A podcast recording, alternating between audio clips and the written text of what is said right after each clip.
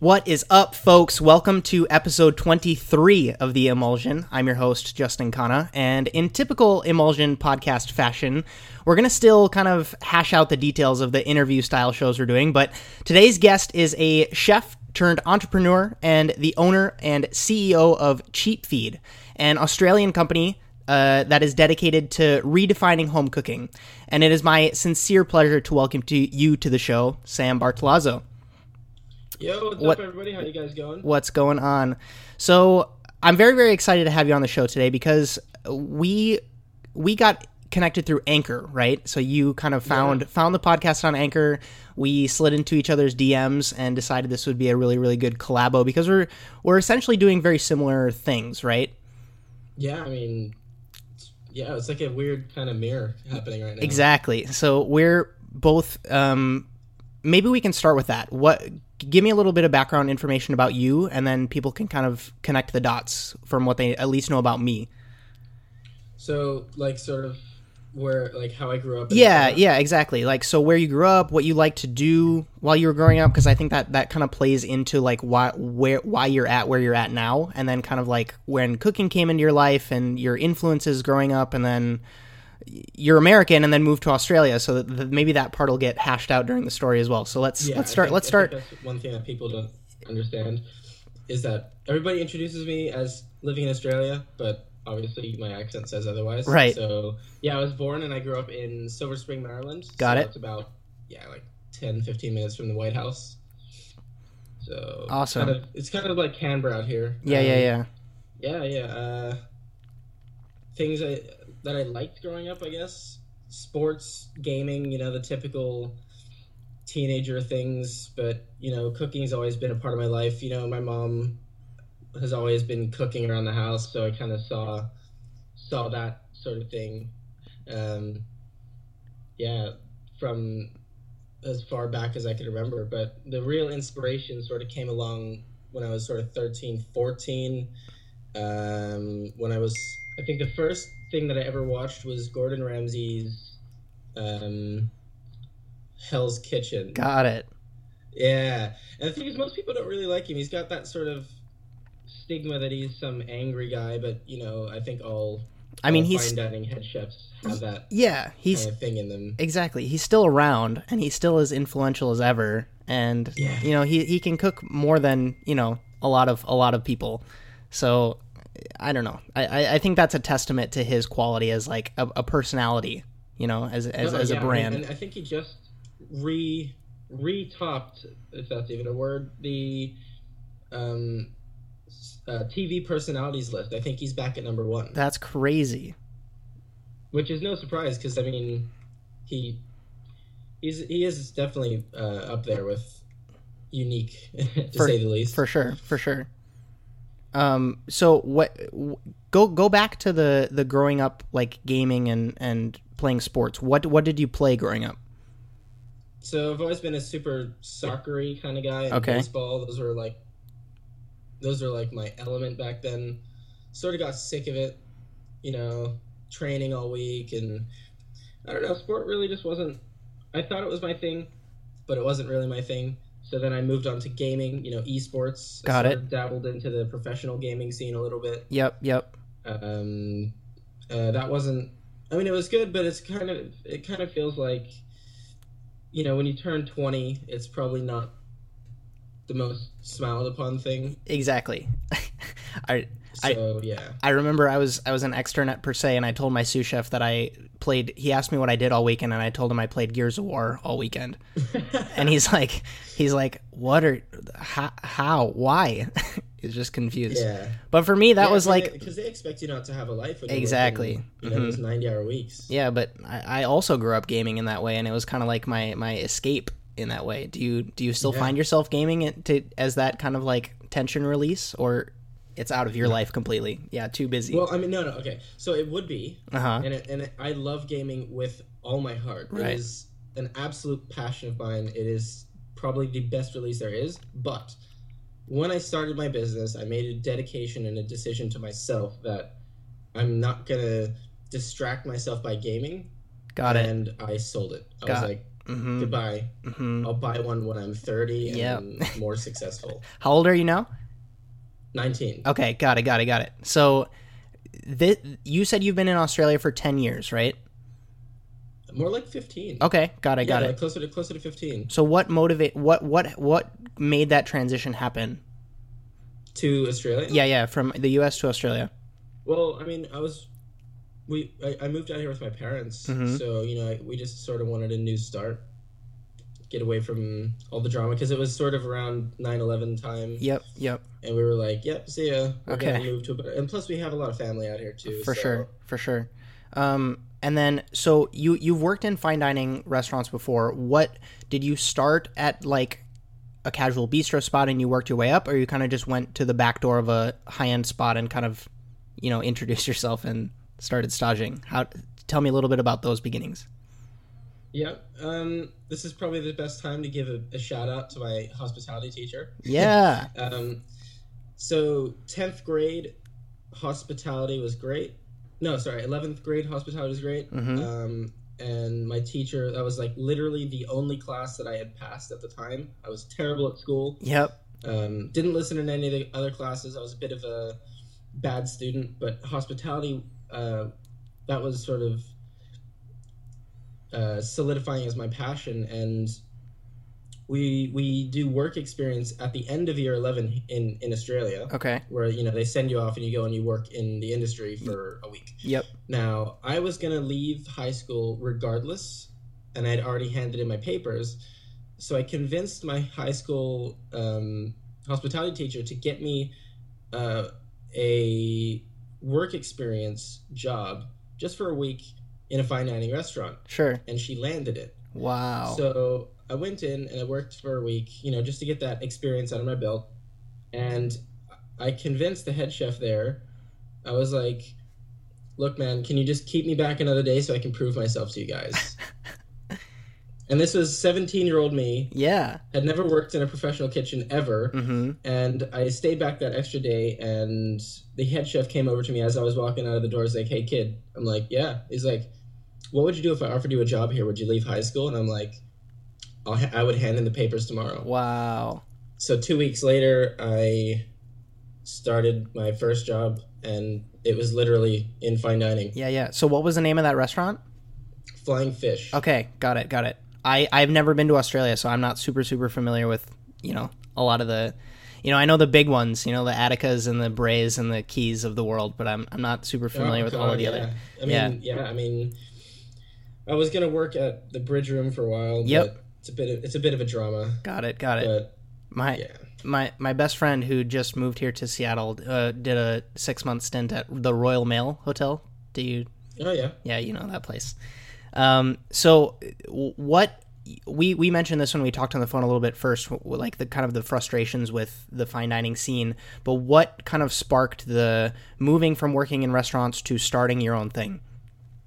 And So I mean, oh, uh, I'm not gonna like you know diss the hospitality industry. It's Uh-huh. a great industry. hmm You know, you meet you meet beautiful people. You learn some great stuff. But I feel and felt, but I still feel like it needs a bit of an update. yep, yep, You know, I mean, not much has changed in the sense about how people are treated. You know, um, ego. There's uh, at least for me um, here. I, I feel like chefs are super underpaid, yep, and yep. the hours are ridiculous. hmm you know so i can certainly say there were a lot of times where we had no time for a break Tell me or, about you it. know, or eat it Yeah. was just work and work and work and work and work and work hmm um so i sort of felt like you know i'm just gonna go off and do my own thing uh yeah So i that to bas- get away from that sort of neg- negative energy right, right. So that basically transpired into CheepFeed, which is what you're working on now, right?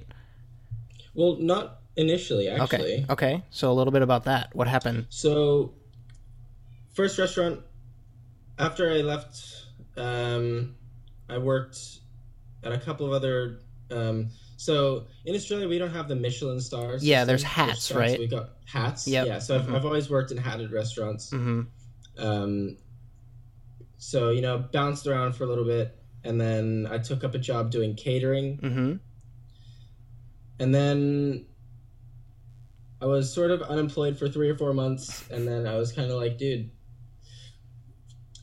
what am I doing? I'm good at cooking. I used to make YouTube videos when I was gaming a long time ago. Yep.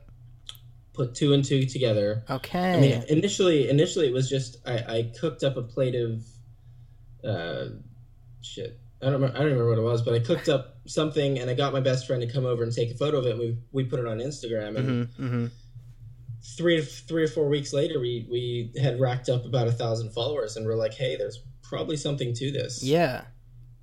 Uh, so what is that originally how you kind of like started to build a team around you? Because you you're you're you're in the stages where you have a team built, right? Yeah. So is that Um, that friend That of yours was- that It's actually been super recently. I Okay. mean, CheepFeed's been around since October last year. uh huh 2016. Yep. Um, and I only really built the team um, about two months ago. Got it, That's got when it. I sort of switched the fire on and decided, look, let's just turn this thing into something massive. See what happens. What's the worst thing that could possibly happen? for know? sure.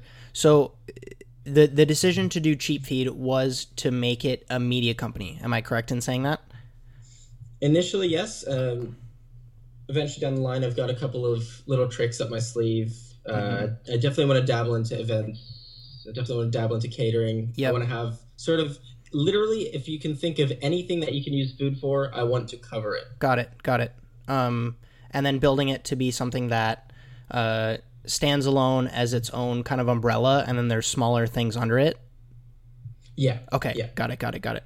Um, so maybe back, maybe this is getting back to the gaming or the the sports thing because this is a, kind of something that I really connect with with you at least and that is kind of like the competition aspect of it do you have that in you or it's kind of like a bettering yourself every day something like i'm kind of curious to see where this entrepreneurial spark comes from for you Well, yeah, I mean, I've always been extremely, extremely competitive. yep you- exactly yeah, I mean, I mean that's why I did gaming. That's why you know the sports and all that. Mm-hmm. And I mean that's and cooking fits perfectly into that. hundred percent It's a it's a super super competitive place. It's Mhm.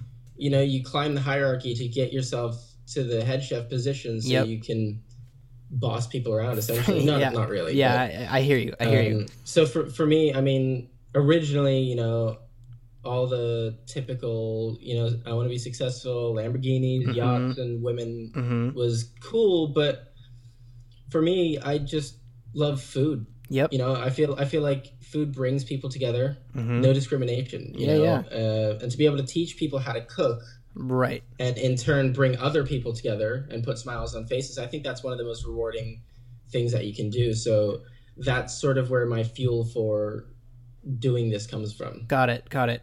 Uh, I just think that's so. That's so like the the fact that there's a person that's on the other side of the world that thinks very very similar to to me. It was, I was just so excited to to hear that and get you on the show in that way because Yeah, it's, it's bizarre. yeah, it's super weird. And the fact that you know just spontaneously wanting to publish this podcast on Anchor, and then we we found each other because we're both just you know kind of out there hustling right now.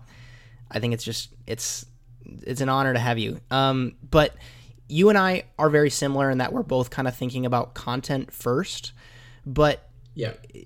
At least in your opinion, why why should chefs be thinking like media companies? Why why the why should they start? Because you mentioned that you you, you think the hospitality industry is a little bit behind, Yeah. and I I'm very much so with you on that. But why?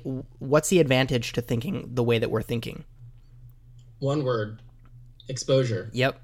I mean, from a business standpoint, you know, traditionally restaurants rely on word of mouth Mhm. walk-ins. Uh, you know, it's a, it's a 21st century. We have so many more tools at our disposal to be driving people through that front door and creating business. Or, on the flip side, to build a personal brand. You know, you don't need to climb that hierarchy anymore Hmm.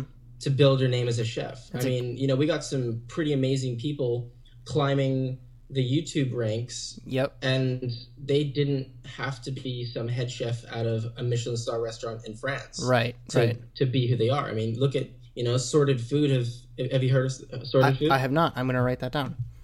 Um, they've, I mean, one of the guys is a chef. It's a it's a bunch of friends, but one of the one of them is a chef, Okay. and they've built themselves over a million and a half subscribers on YouTube. Wow. and they've written a book. Yeah.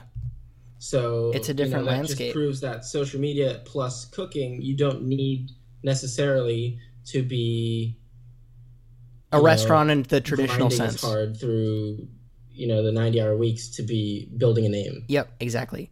Uh, so this this takes me to a question that I'd be interested to hear your take on because it's another thing that I consistently kind of like question whenever I see something happening like this, and that that it's whenever I see a, a chef announce a cookbook.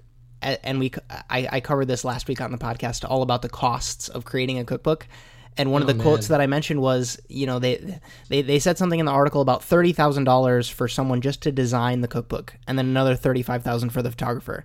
And I was like, I would hundred percent rather take that thirty thousand dollars and hire a videographer, you know what I mean, and make a video, complete series about my restaurant or you know like whatever food I'm interested in or any of that. What what's your take on that? The, is does the cookbook have a Cookbook- place? Cookbook, cookbook versus video. Yeah, exactly. Well, I mean, as far as cost of cookbook, I mean, it really depends how resourceful you are. I mean, honestly, I wouldn't spend thirty thousand dollars on anything because that's ridiculous. Right. Um, you know, I mean, if you know a photographer, you can get that for free. The Mhm. design, yeah, I understand, but I mean, there's obviously some strings you can pull Sure. and lower that cost. I mean, printing and publishing costs a lot, but Yeah.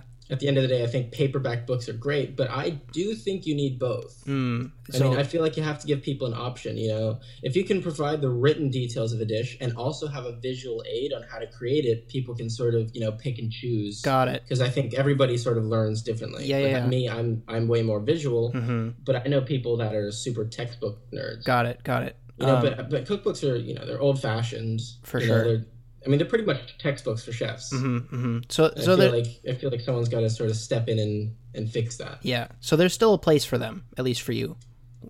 Yeah, I think I think so. Okay. Would you, if you had to write, do you do you see yourself writing a, a cookbook in the in the CheepFeed kind of uh, Well, ecosystem? there's actually a lot of talk right now about that um, happening. So Oh. Got it. I believe I believe so. Yeah. Okay. Uh, I know that a lot of the stuff that you're focused on right now is kind of like um, basics for the home cook. Do you see that evolving into something that a professional chef would use as a resource, or you see it because of the market size? Just you know, catering to the to the professional chef is a very very small market size compared to the home cook, right? Well, I think eventually we'll have sort of you know more advanced stuff on the channel and on the in the books as well. Yep. If, if we do that, Mm-hmm. I, actually, I think I think we will do that. I think we will eventually have books because I think I don't know. I, I mean, my idea is a cookbook to be able to be read mm-hmm. and you can kind of just ignore the recipes or use them sort of either or. For sure. Um, yeah, I mean, where where did this come from for you the the wanting to teach aspect is it something that you kind of like you you want to see as many people cooking good food for them as possible or you you kind of like almost feel guilty you want to kind of give back in a certain way well, I've always I've always loved giving back, Mhm. um, but I do feel like, you know, from from a chef standpoint, knowing how to cook, Mhm. and you don't even have to be a chef to know how to cook. You know, there's a lot of home, a lot of great home cooks out there. yeah and they're rock stars An awesome thing, Uh-huh. but an observation that I've made is that most people don't either don't know how to cook, Uh-huh. think they don't know how to cook, or or you know think that cooking's too hard. right So I, I sort of feel like I, I want to step in and sort of teach people technique and principles and you know ratios etc rather Mhm. than you know written recipes but you gotta you gotta offer both. Yeah yeah. Well but i feel like if, if i can help somebody learn how to cook then they can sort of you know if, it's just one of those skills that you just need yeah you can you can literally take it take it with you wherever you go for the rest of your life. I think it's super super powerful. And up up until someone kind of mentioned it to me that you know this is something that like even if you lose anything you can kind of like at least cook yourself. If you lose everything you can at least make yourself a bomb ass meal. Yeah i think that's really powerful. Exactly um and that, that sort of furthers my point about food and impacting people you know? yeah 100% 100% um so we chatted a little bit before the show, and th- this is one of the questions you were kind of hesitant about. So maybe I'm going to reframe it a little bit. the The original question I wanted to ask was uh, chefs that you're watching right now, at least like the ones that you see doing it right. But maybe we can reframe it, and you can also include like different entrepreneurs that you're kind of interested in, because I feel like we may or may not follow some of the same people, but maybe some people that you're paying attention to or taking some advice from. Um, Okay. yeah. Um, I mean, it's so typical, but Gary Vee is one of the guys that I Yep. hundred percent. definitely got my eye on right now because he is an absolute machine. Yeah, he's he's le- he's a legend. He's He stays with the times. He predicts the you know oncoming events, and he bets on his strengths. And I feel 100%. like people should really do that more, and especially chefs. yep, You know, yep. Um, um, if you can if you can bet on your strengths and and throw out the or not throw out, but yeah, just sort of not not really pay too much attention to what you're not good at, I Right. feel like you have a better chance at winning. mhm. so for you, what are what are those strengths? Like what what is is what you want to capitalize on with CheepFeed? So, I mean, for me, marketing and social media is a, is a strength of mine. Yep, yep. Because I've had lots of experience with that in the past. Mhm. Um, and that, that's sort of why I decided to go the social media route rather than open up a restaurant or a cafe or whatever. for sure. The for sure. traditional sort of. And I think it is, now looking at it, is kind of kind of a unique thing. Um, and cooking obviously is a strength. That's why I'm executing on that. Mhm. Um, I like to talk. Yep. I really like to talk. hmm So I mean, it sort of just all pieces together perfectly. And the stuff that I'm bad at, I just that's why I've got a team. Yeah, exactly. That's why I've I've picked up guys that are better at me than hmm hmm at at specific things. and all those things. Um, and because the so the reason that I wanted to frame this question in that way is because I I feel you in that way where I I, I certainly kind of like left the fine dining scene in like working at a traditional restaurant sense because for me there wasn't anyone else out there doing anything like what we're talking about where it's like serving food but doing content at the same time where I could kind of like get that improvement on. Is there anyone that you've kind of seen that's doing something like that or we're kind of like you know the pioneers or if you want to call it like yeah, that? I don't, yeah, I don't really want to big note myself. Of course, but, but, I mean know, I haven't seen many people go this route. Except, I mean, yeah, I mean, there's a lot of people that do YouTube Sure, videos, sure. and there's lots of people that do Instagram and podcasts, but there isn't many people that cover it all Yep. under the food umbrella. exactly. So I feel, in that sense, that we are extremely unique. Yeah, yeah, yeah. Exactly. Um, so going back to the fine dining part, I for for me at least from what I've been noticing, because I mean I started this whole show because I, I'm interested in what's happening and I, I do read up on the news. Um, but for me, at least being a spectator to it, not having a restaurant on my own, I feel like fine dining kind of goes in these cycles and they're moving faster than ever, right? So we had the modernist phase and now we're kind of at least getting to the end, in my opinion, of the new Nordic kind of phase. Yeah. So um, if you had to pick someone that was going to win in the next kind of like three to five year macro, who who do you see being that person? Like what what what what what is, what is what does it take to win at least now? Well, yeah, I mean, I, I can't really name anyone because I It doesn't like have to be said, a I don't- I don't person, really but follow any. But the I, in my eyes, I think qualities that you have to have Mhm. to win, and this isn't even just in in cooking, but in the cooking sense, Sure. you know. Uh, you need to keep up with the trends, Yep. you know. But you need to also be the one who's breaking the barrier and blurring the lines between, you know, conventional and unconventional styles, techniques. You know, you got to be the trendsetter rather than yeah, rather than the sheep who's following the herd. Exactly, like. exactly. Um, are you an only child, Sam? Um, I've got two half brothers, but pretty much. Are you the are you the oldest of those? uh, youngest? Okay, you're the youngest. That's very very interesting. Because I, I feel like the the personality type that we both are is kind of like because I'm the oldest, and that 100 percent kind of like uh, at least from the research that I've done on like the psychology of being the oldest makes it very very obvious why I, I I'm doing what I'm doing. But uh, what what do your parents do if you don't mind me asking? Uh, my mom's a stay-at-home mom, and my dad works at a um, company that produces defibrillators. Okay, got So, it, got it, got it. You know, saving lives has For always been sort of a. Yeah, in your in your life. I mean, I mean, food doesn't save lives. No, no, feel no. Like it improves quality of life. yeah, yeah, you're taking care of people in that in that sense. Yeah. Um, all expenses paid anywhere in the world. Where do you make a reservation right now? Like where would where would you get psyched about going to eat? Without question, Yeah, Noma under the bridge. Got it. Yeah, yeah, yeah. Any question? I feel like, um, and that, that uh, he's actually another one of my inspirations. Uh-huh. uh growing up, Rene Redzepi. Yep.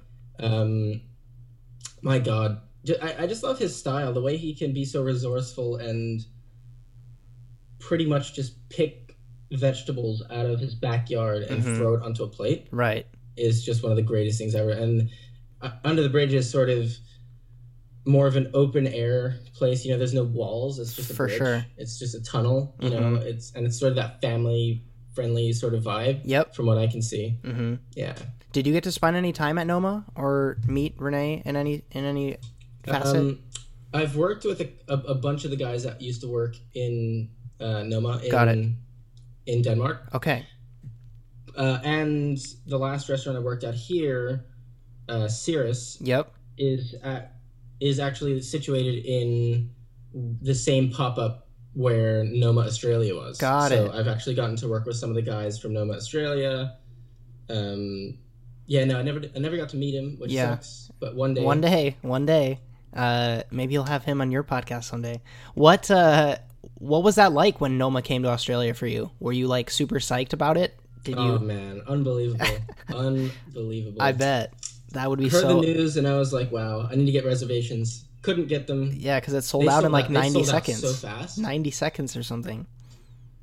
It was so. Know. Yeah, something something ridiculous like that. Yeah. A couple of the guys that I worked with managed to pull a few strings and get a reservation, so I was super jealous. Oh no, that sucks. Well, you know, I mean, Noma 2.0, I feel like is going to come back better than ever, and there's only going to Oh, be opportunities yeah, to to have his food and he's, again. he's exactly one of those one of those people that stays with the trends, and he's not like Mhm. your typical chef that sticks with one style since the '80s. Right, And right. Then, you know, I mean, he started. I mean, th- this is argu- arguable for sure, but I mean, he did start a movement in that way, like the new Nordic, everything. Uh, what what is Renee doing right now that you're a fan of on social media? Like he he's really big on the kind of like showing off ingredients, at least from my and experience. there's, there's actually a lot of guys similar out here um, doing a very similar thing. Mhm. Uh, yeah, I mean the guys from the Bridge Room and Quay, or and even Matt Moran, if you've if you've heard Sure. of him, Yep. Yep. um, do sort of the social media side of things. But I think I don't know. I don't really follow social other people's social media that much, which Yeah. might sound like something I should do, but right.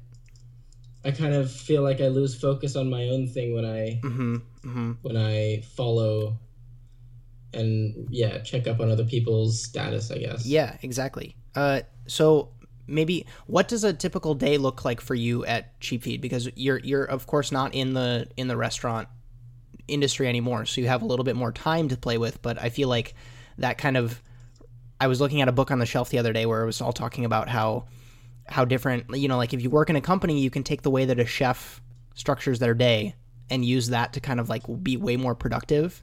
Have you used any of Uh, those kind of like hacks I mean, to kind from of from the kitchen perspective, um, writing prep lists yeah. was probably the one of the most one of the most beneficial things that I've ever done in my life because that's forced me now to use my calendar like a prep list. yeah so you do you do you do take those principles over Yeah. Okay. Oh, 100%. And, and the time management you learn from working in a kitchen as well transfers over beautifully. yeah it's a huge like it's it's, of- it's like night and sort day of taking out taking out the um, the major tasks and Yep. punching those out first. right right And then, you know, being able to sort of sync everything like a symphony yep and time it to finish. Yeah right of- on time pick your herbs last Yeah. in that way right like the Yeah. that's awesome uh so going back so say say you you do get the chance to go eat at this place under the bridge um which for everybody that doesn't know it's a a, a bunch of the noma staff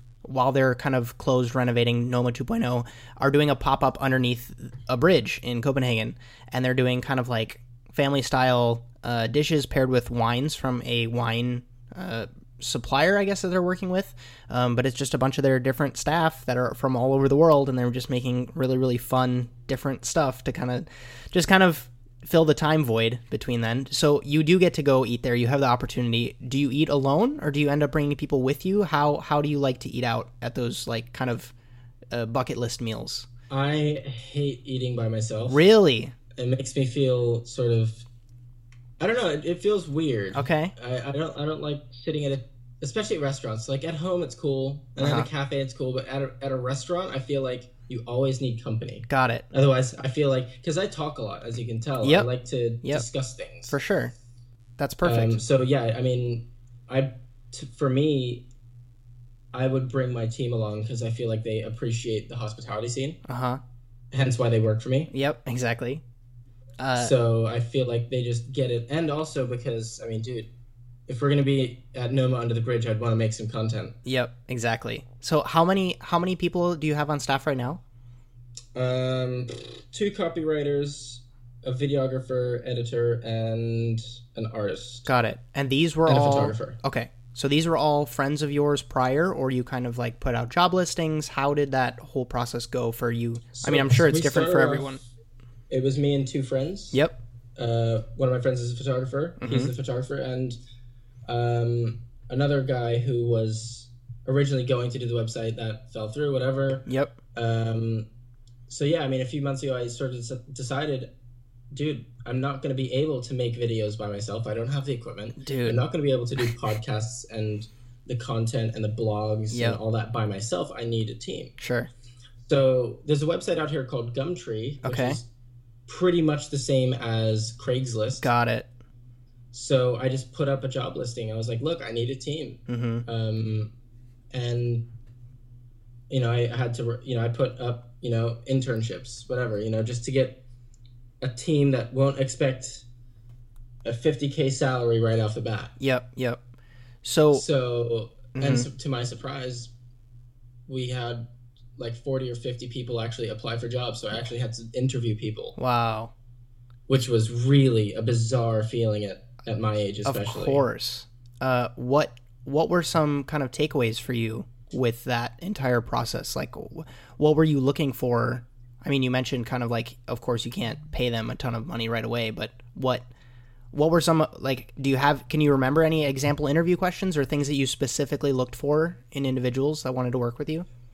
Um, yeah, I mean, so for the for the the video guys, I would ask them to show me, you know, their style because I feel like every video guy has their own style, and I need somebody that's more of like a chameleon and can mimic styles and take p- bits and pieces from styles. So, Right. and the guy that I interviewed for this and who works with me now is absolutely amazing. Um, just his organizational skills. So you know that's a big a big factor. You need you know anybody that works with me needs to be super organized and you know on time and reliable. I think that um, Yeah, that's huge. the accountability is just the biggest thing because Mhm. I've had team members fall out because of their Mhm. accountability, and you know I feel like if you do what you say and you say what you do, you you know I, I don't really care too much about where they come from, what Sure. their education level is, or their Mhm. experience to an extent. Yep. As long as you know, I just put them on trial. I'm like, dude, come do a shoot. Yeah. What? If I like what you do, you'll stay. Right. What? What kind of weight does your word hold? Basically, in that way. Yeah, exactly. Um, okay, so you ha- you have the team in place and and you're all out for dinner. What have you have you experimented with this yet? Because I had I had a time when I really wanted to do kind of like an interview ish kind of like food blog. I, I launched it. I, I published like uh, six episode like I guess dinners of it. I called it the two top, and it was basically me and another person. Uh, and I would record all of the audio from the thing, everything we were saying about the dishes, and then I would write it out as a blog post uh, afterwards. But what would if you if you guys got, had the opportunity to go eat there? What what kind of content would you be interested in kind of capturing? Um, Would it be like a cinematic kind of like slow motion like the I mean, vibes, like if, a vibes. If it was allowed, I would record a video. Got it. You know what I mean? Got it. 100%. Yeah, Um, if not, then I would record podcast content there. yeah, that would be awesome. Ambient ambient noise and sort of some talk about the food and the style and hmm sort of vibe and environment. Yep. Um, but the, I think the major thing for me would be trying to get my foot into the kitchen and do a quick interview with one of the guys. Got it. Got it. Uh, yeah, that would be super interesting, especially like if you could, because I feel like with the food that they're doing now, there's probably like one dish per staff member, and there's a lot of like stories that go into that. So that would be really really cool to um to capture in that way Yeah, for sure. yeah. Um, so I'm interested to hear a little bit more about kind of your ambitions with CheepFeed and where you kind of see it going. What would what would be a win for you with CheepFeed as like a project in itself or as a company? I mean, yeah. So at the moment, it is it is just a project. It's just an experiment. But with the results we are getting, we are looking to launch as a legal entity, as a company, in the next couple of months. Got it. Um, so a win, a win for me. Um, I mean, it's cheesy as because right now everything that's being put in place is a win because we have so much going on. Yeah. Um, but I feel like a big win uh, in our in our world would be a book, Yep. um, even even if it was like a biography style sort of thing, Mhm. or or to land an interview with you know a big name chef in Sydney would be really cool. Right. As like a That pod. would sort of be the stepping stone into the next kind Yeah. of phase. Uh huh. For sure. Um, how how are you guys generating revenue now? With via events or social Well, media it's, it's plugs? literally still startup. yeah. Yeah. Yeah. For so, sure. So we're we're still building the website. We're still Mm-hmm. generating that um, that Momentum. audience. Yeah, yeah, yeah. To then Mm-hmm. Mm-hmm. convert into a business. I feel like I I I'm a big fan of delayed gratification. A hundred percent. I feel like I if I wanted to, yeah, I could be making money from this now, but Mhm. I feel like the big money comes with patience. Yep. Yep. And it's great to and, you hear. know, building it with grace and and yeah, and with patience. Sure. to the point where I can then convert. You know, there's no point trying to cash out on a thousand followers. Yep. Exactly. And that's super super great to hear from someone. You know, uh, uh, of course, of your age. I mean, so I'm 25, and I also get the very similar age age card, right? So it's like, oh, you're so young, like you're doing this Yeah. thing. Um, but it is it is important to be patient, I think, because you know it, it's it is very easy to cash out early, especially when you're doing media related things. But Oh, yeah. to build something that's truly remarkable and that's going to kind of like be a legacy play is 100%. Um, and I think it's so funny that we both listen to or at least follow Gary Vee um, because he does talk a lot about this kind of stuff. Yeah, he does. Um, yeah. When did you get into like when did you find Gary Vee? Oh man, about a year ago. Okay. maybe a little further back. Yeah, yeah. So before I actually decided to launch um, Feed at all, hmm um, I was still working in the kitchen, and I was like, "Dude, this guy's awesome. How can I do similar to that?" And, Right. Because I, I sort of saw his his leadership. You know, Uh-huh. the way he runs a company Mhm. and has reliable people that work for him, and not in a cocky way, but No. um, I wanted to do that, hmm and not and not not in the sense of oh, I just want to skip through the hierarchy and get to the top. Yeah. Obviously, you have to. I mean, to have a company that size takes ten years to build. 100%. So you know, I don't. I feel like the grind to get to where he is, or Mhm. to, well, to where I want to be. I feel like. Um, I think that's. I think that's a fun part. Right. and sort of uh yeah seeing how even at his level he still has goals that he wants to achieve Absolutely. sort of makes me feel like i have zero excuses to not be executing on the goals that i have hmm So the way that I see that for you is not like I, I, I personally don't think that you have to feel guilty about taking the path that you've taken because you know building some Exactly. like climbing up that hierarchy is you're basically just kind of like stepping aside and building your own ladder, right? Instead of like climbing Yeah. up the one that's already built in that way, right? And I think that's going to be way more commendable in in a decade than you know try, being being being an executive chef at somewhere that has multiple hats, right? Yeah, Um, I, I think so. yeah, 100%. I'm right there with you. Uh, I was going to ask a little bit about um, do you have so for everybody that doesn't know this Gary Vee guy that we're talking about is an entrepreneur based out of New York City. He owns a company called VaynerMedia. Um, but his whole spiel is he has an ambition to buy the New York Jets, which is which is an NFL team here in the US. So, do you have something like that, Sam? Like a, a, a grand, you know, like something a north star that you're kind of envisioning that's like Um, way bigger than CheepFeed, way bigger than yourself, way bigger than have you established something like because I personally don't have anything like that. and so I'd be curious well, I to mean, I've, I've had a couple of pretty pretty gross goals. Mhm. I mean, a Rolls Royce is sort of one of my Yeah. bigger goals, but I mean, I've I've had a couple of thoughts. You know, uh, eventually turning CheepFeed into a restaurant at the bottom of an office building Got it. that I own Uh-huh. Is sort of the That's the vision. late the late game Yeah, sort of yeah. goal. Uh-huh. Uh-huh. Um and you're patient with it, obviously. It's not a you don't Oh, you need it you don't be, need it you don't need it in 2017. Exactly. Yeah, perfect.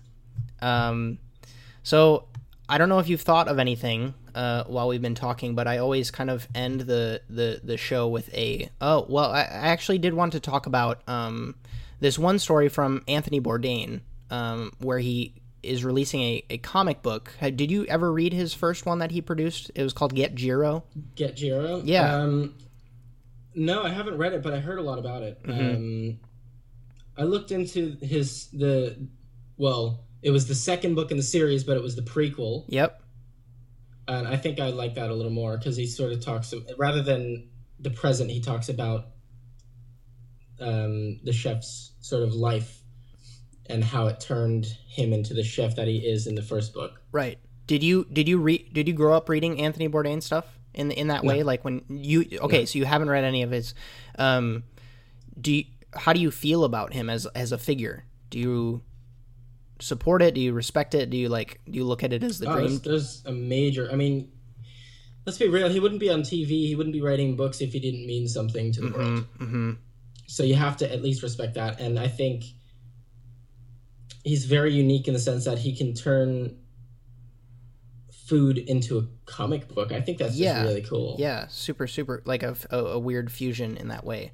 Uh, what I think that's a an interesting. So this is where I see kind of like f- the food media going in that way, right? Where it has to be kind of a fusion of of two different things, and those are going to be the cookbooks that kind of like at least you and me are interested in, right? Because what do you remember? Do you have a, a cookbook that you've bought recently? Um, I haven't bought a cookbook in a long time, I've man. got, I've got a couple of. Uh, yeah, I haven't really. I've been gifted a couple. Yeah. Um, uh, I'm just trying to think of the name of this one. hmm Um, Thug Kitchen.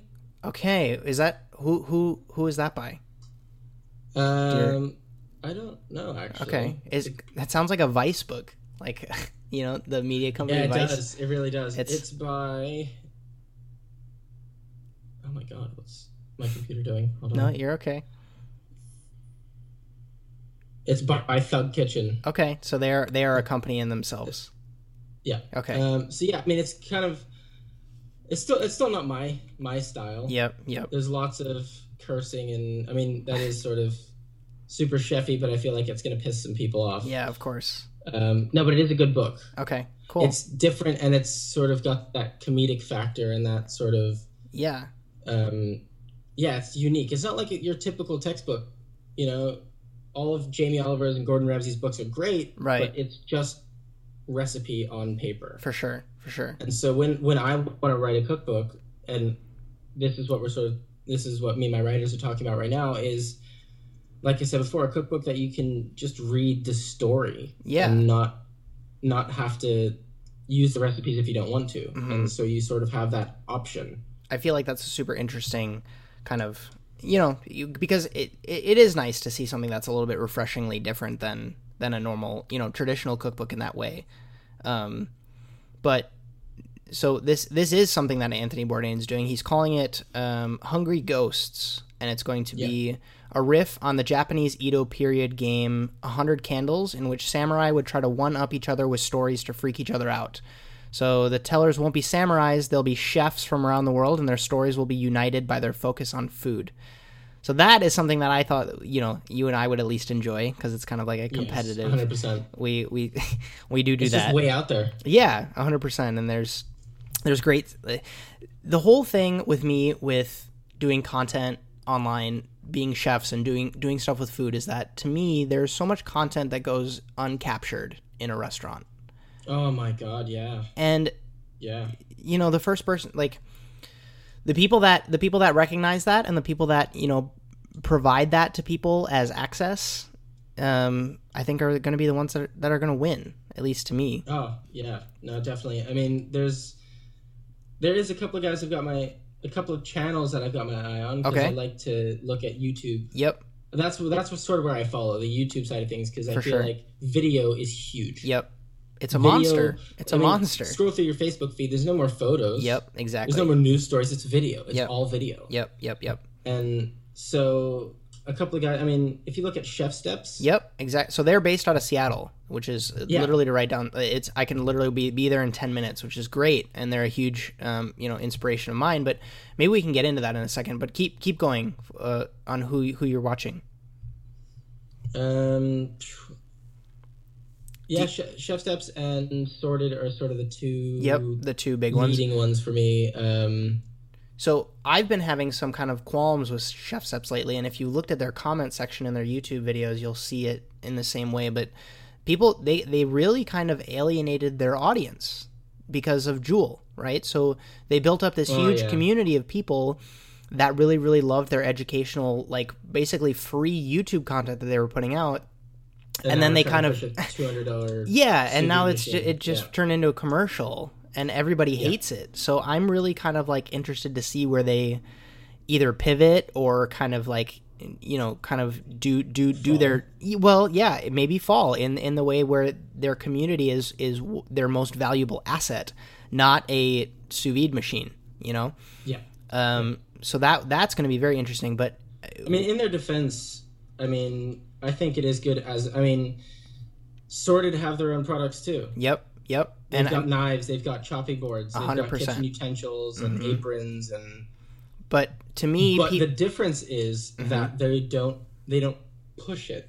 right They say, "Hey, right. these are on offer," and this is what we're using yeah for sure uh And I think ChefSteps is more, "Hey, all of our recipes now are going to be sous vide, and if you want to use a sous vide machine, you're going to buy ours." exactly exactly And I feel like that is one of the most dangerous moves you can make in business because, like you said, your audience is your most valuable asset. And Mm-hmm. the second you lose that trust, you lose an asset And- and, your business crashes. Right. And I don't know. I mean, this is, of course, like an internal ChefSteps thing, but, you know, I, I would be curious to see because if you listen to interviews with Chris Young, who's the one of the co founders of, of ChefSteps, he, he says from the start they've been a technology company, which is very, very interesting. They're not, they don't look at themselves as a media company, which is great for people like you and me because it basically just market tests proves that you can build a substantial audience off of cooking on the internet, which is what they did.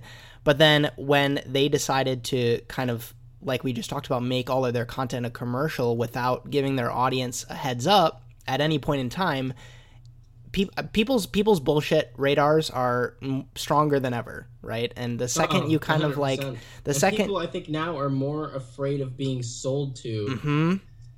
um, because of people like this. And there's a lot of entrepreneurs that do it as well. Yep. You Yep. know, a lot of a lot of these visionary guys that say, "Hey, you know, you want to build a big business, blah blah blah," and then right at the end of the this, the show, they're like, "Here, buy my thousand dollar course." Uh, yeah, and you just lose people in that way, and it's you got to ride that line because of course you need to make revenue, but at the same time, y- you know you you you, there's, you there's a better way to do it. yeah because there's always going to be a guy there's always going to be a guy that's going to be able to do it cheaper than you.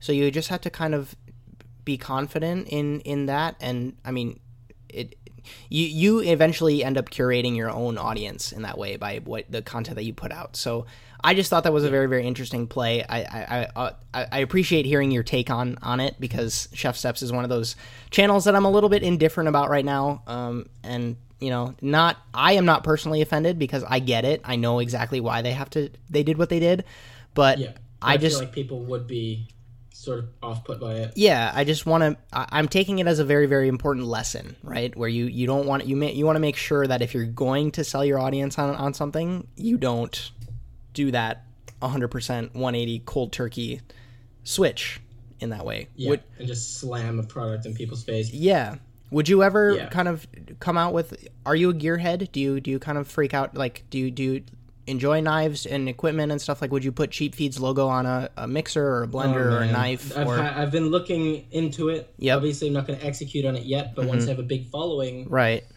I feel like we're going to put out, you know, chopping boards. And I Mm-hmm. think the biggest thing that I really want to do is partner up with a Japanese knife company. Yeah. And get and get the bird put in the side of a, a Japanese, you know, Damascus steel, yep. you know, carbon steel i can see it chef's knife. And Yep. I think that would just be really cool That's as like beautiful. a one-off production kind of thing. That's beautiful. Who um where does the logo come from? The the bird.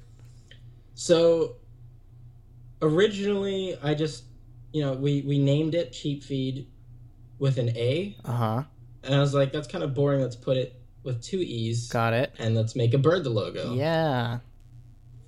And so I got somebody to draw it up, and it was cool, and we had this hand drawn logo. And then until recently, when I hired an art guy, I was like, look, can you redesign it? Mhm. So he did. And now, if you if you have a look at our logo, Yep. um, it now has a meaning. Okay. And it always has had a meaning, but now you can actually see the meaning behind it. If you look at the bird, right. the the wings look like a leaf, right? yeah. It has a bird's head and it's got a fish's tail. Okay. So you got land, air, and you've got the, the ocean there. I understand. I understand. That's sort of like the subliminal message behind the logo. That's so fantastic. Cool. Yeah, I didn't even, you know, that, that that's a that's a super cool, you know, little insight. Um but I like it. I like the I like the the bird, but I can totally see it on a knife for sure. Uh so did you happen to think of a non-industry story while we were chatting or I I have one if we if we don't, you know, as a Yeah, little sure, backup. for yours. Yeah. Uh are you a comic book guy? Like do you Uh, enjoy not really, movie movie movie madness? I I saw a trailer today for the new Thor movie, the Ragnarok movie. Are you into Oh, it? Yeah, man. It's like the the teaser trailer was great, but this new trailer is just it is my it is my zen zone. So when I was wor- uh, when I was working at the French Laundry, I used to take my days off and I would do double feature movies. So I'd go see like a 3 p.m. movie and time it perfectly with like a 5 p.m. movie, so I could just stay in the theater and just sneak into another wow. it's just- yeah. movies and theaters are my jam and it's where i kind of zen out and I, I get a lot of inspiration from them because i mean it's essentially all stories and performance and you know playing with emotion and Yeah, I'm, all I'm this sort of the same actually. uh, Except the thing is, normal movies anymore. I used to be so heavy into the you know action and yeah and superhero movies and fiction, and then I don't know where, but somewhere along the line, you know, I watched um, the Social Network. yep yep that is also a very and influential movie for me Steve Jobs movies okay and movies like The Founder. So now I only ever watch movies that yeah movies that inspire you in that movies, way yeah. Mm-hmm. or food like food related movies as well like chef was that was a big inspiration for me that movie Really? actually. Okay. In the in the realm of Um, like saying saying fuck you to the restaurants and doing your own and thing? and going off and food trucking was actually sort of a thing that i was looking into because it's not as expensive as running a restaurant. Hmm exactly. And Um, it you literally have like all the freedom in the world to Exactly. do whatever you want Right. I've so I've I've been I've been doing some events with some food trucks out here in Seattle, and I've I've toyed with the idea of doing a multi-course food truck, where you kind of like post up in the forest, or you post post up on the beach, or you you know like you post up at a really nice park, and you kind of can kind of do a multi-course thing where people get like you know a buzzer and you have a screen inside of the truck and you know every single every couple minutes they they can come up to the truck and get their next course and kind of sit in this beautiful you know environment around them. I think that would be super super interesting and i've never seen anyone do anything like that but Yeah, and the thing is, I feel like um, fine dining chefs, they're they always sort of stick to their roots and stay in the restaurants. I don't feel like a lot of guys really want to break away from it because they get comfortable. I feel like. Right. They get comfortable, and I, I feel like you kind of um, you spend a lot of time building up this kind of career for yourself, right? So like you know the chefs in, in the in the traditional sense would work for maybe like almost ten years to build themselves up to like executive sous chef somewhere, and then of course the traditional path being you kind of like find investors and they invest in your in your own restaurant, but Yeah. you know when when you've kind of gone so far, it's kind of it's very daunting to think about doing you know kind of being like, oh screw that, I'm going to do a food truck, you know. Yeah, it's yeah, it's sort of that fear of throwing away everything you've You've worked been for. working so hard A hundred percent, a hundred percent. Um, But I feel like at, at at at my age, I have the flexibility to do that, and I feel Mhm. like that's a luxury that I'm very grateful for. right. Because you know, if you're 45 and you've been in kitchens for 20 years, hmm you know, Yeah, you're you're getting you to that point. don't have that luxury of hey, let me throw away my career in the kitchen and build myself up from scratch again. I don't feel like a lot of people are in a position to actually do that. Sure, sure, and it's very, very, very interesting. I because it's another thing that um, Gary talks about, where it's like you could you you and I you and I could screw around with these projects that we're doing for five years and wake up and still be less than thirty years old. Yeah, you know exactly. and that is intensely intensely motivating for me because i do question it sometimes i'm like well why am i doing why am i doing what i'm doing when i could be you know building myself it, because that's something where you just kind of look up and see everybody else around you doing something different and it's it's very like it's unsettling but it's also like it, it is in, intensely motivating for me to be doing something like that Yeah, no, 100%. And I mean, especially, yeah, being under 25, hmm I think, yeah, I mean, five years is a long time. right did But to still be under 30 and still have more than half of your life to go, yeah I feel like that's an that's an expense that's I feel like uh, worth the risk. Right, right. Did you did you encounter any sort of so my big thing was that I basically spent the last two and a half years in, in Norway where I kind of, you know, took over a kitchen and I was running it more or less on the day to day. And now I come back here to Seattle where I have zero connections and know zero other chefs and you know I've been kind of building a network but I would be interested to see how it would have gone if I'm doing what I'm doing back in Norway, where I have a big connection of people.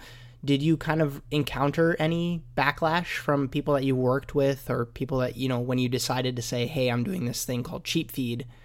Did you get I any? never actually mentioned it. Got it. You just kind of like, I, yeah, it's I kind of just left, and all the connections sort of got cut because you Yep. know they they're in their own world, and I was I was in their world too. But then moving out of that world, you sort of lo- lose connection with people, and I just decided, dude, I'm just gonna focus on my thing, and I'm not gonna. I, I didn't really go public about it very much. I didn't really, and I even still now I don't really talk about it that much. People ask me what I do, and I say, yeah, I run a a food media company, and they're like, oh, cool, and I just leave it there. yeah, for sure. Because, you know, I amassed a, a pretty, like, it wasn't, it, it's not huge or anything, but it, it, you know, it's a network of people who, like, you know, I've worked with in the past. And it's, for me, it's very, like, um, I want to try like I wish there was more people like you, Sam, where I we, we I could just talk with you on this level and you would just get it. You know, in, in, in the I way where yeah, like telling telling other people where it's there isn't more people yeah. out there with, and I, I feel for me especially because I've got this competitiveness and I've got this drive, Mhm. Mhm. and and not being cocky, but No. my ambition forces me to work, Right. and to see other people not have that ambition Mhm. and not execute on their ideas saddens me. Yeah. and I feel like I can't connect with those people. Right. And I mean, anyone, everyone has ideas. hmm You know what I mean? But I think it makes a true entrepreneur like yourself and myself Sure, um, to t- to take any idea and just to execute, hundred percent. just run with it. Um, so maybe that's where we'll we'll kind of end it. I know that you and I could probably talk for hours, and I have no doubt that we will over the coming months and years. This is going to be a very very very interesting conversation to come back to. I feel Oh, like yeah. in you know what we were t- what we were talking about in in July of 2017, and it's going to be great to listen to uh, down the line. Um, where can people find you online, Sam? Um, on Instagram, uh, at CheepFeed. Yep. On Twitter at CheepFeed. Facebook slash CheepFeed. And Got it. YouTube. Uh, actually, YouTube we don't have a special URL, but uh, the link to my YouTube will be on my Instagram bio. You can see me on iTunes as well. Got it, got it. Um, and this will all be linked up in in the show notes for everybody who's you know listening any anywhere that you happen to be enjoying this show. Um, I really really enjoyed this, Sam. Thank you so much for being on the show. Um, we are going to do me. yeah, of course. We we are going to do another show where I'm on I'm on your show. Am I am I right? Yes. Perfect. So the the tables are going to turn. Uh, so definitely stay tuned for that. That's also going to be a episode of the emulsion. That's going to be a flip side episode where I'm going to get interviewed. Uh, you know, at least I'm going to feature it like that. It's going to be your your podcast, but I'm super super excited for that. So everybody, stay tuned for for episode two, I guess, of Justin and Sam. Um, Awesome. but for for for everyone, uh, go ahead and give give a holler to Sam at CheepFeed. Go ahead and ask any questions you have for him. Um, but until next time, Sam, thanks so much. Thank you so much. Thank you for having me. Have a good Take one. care.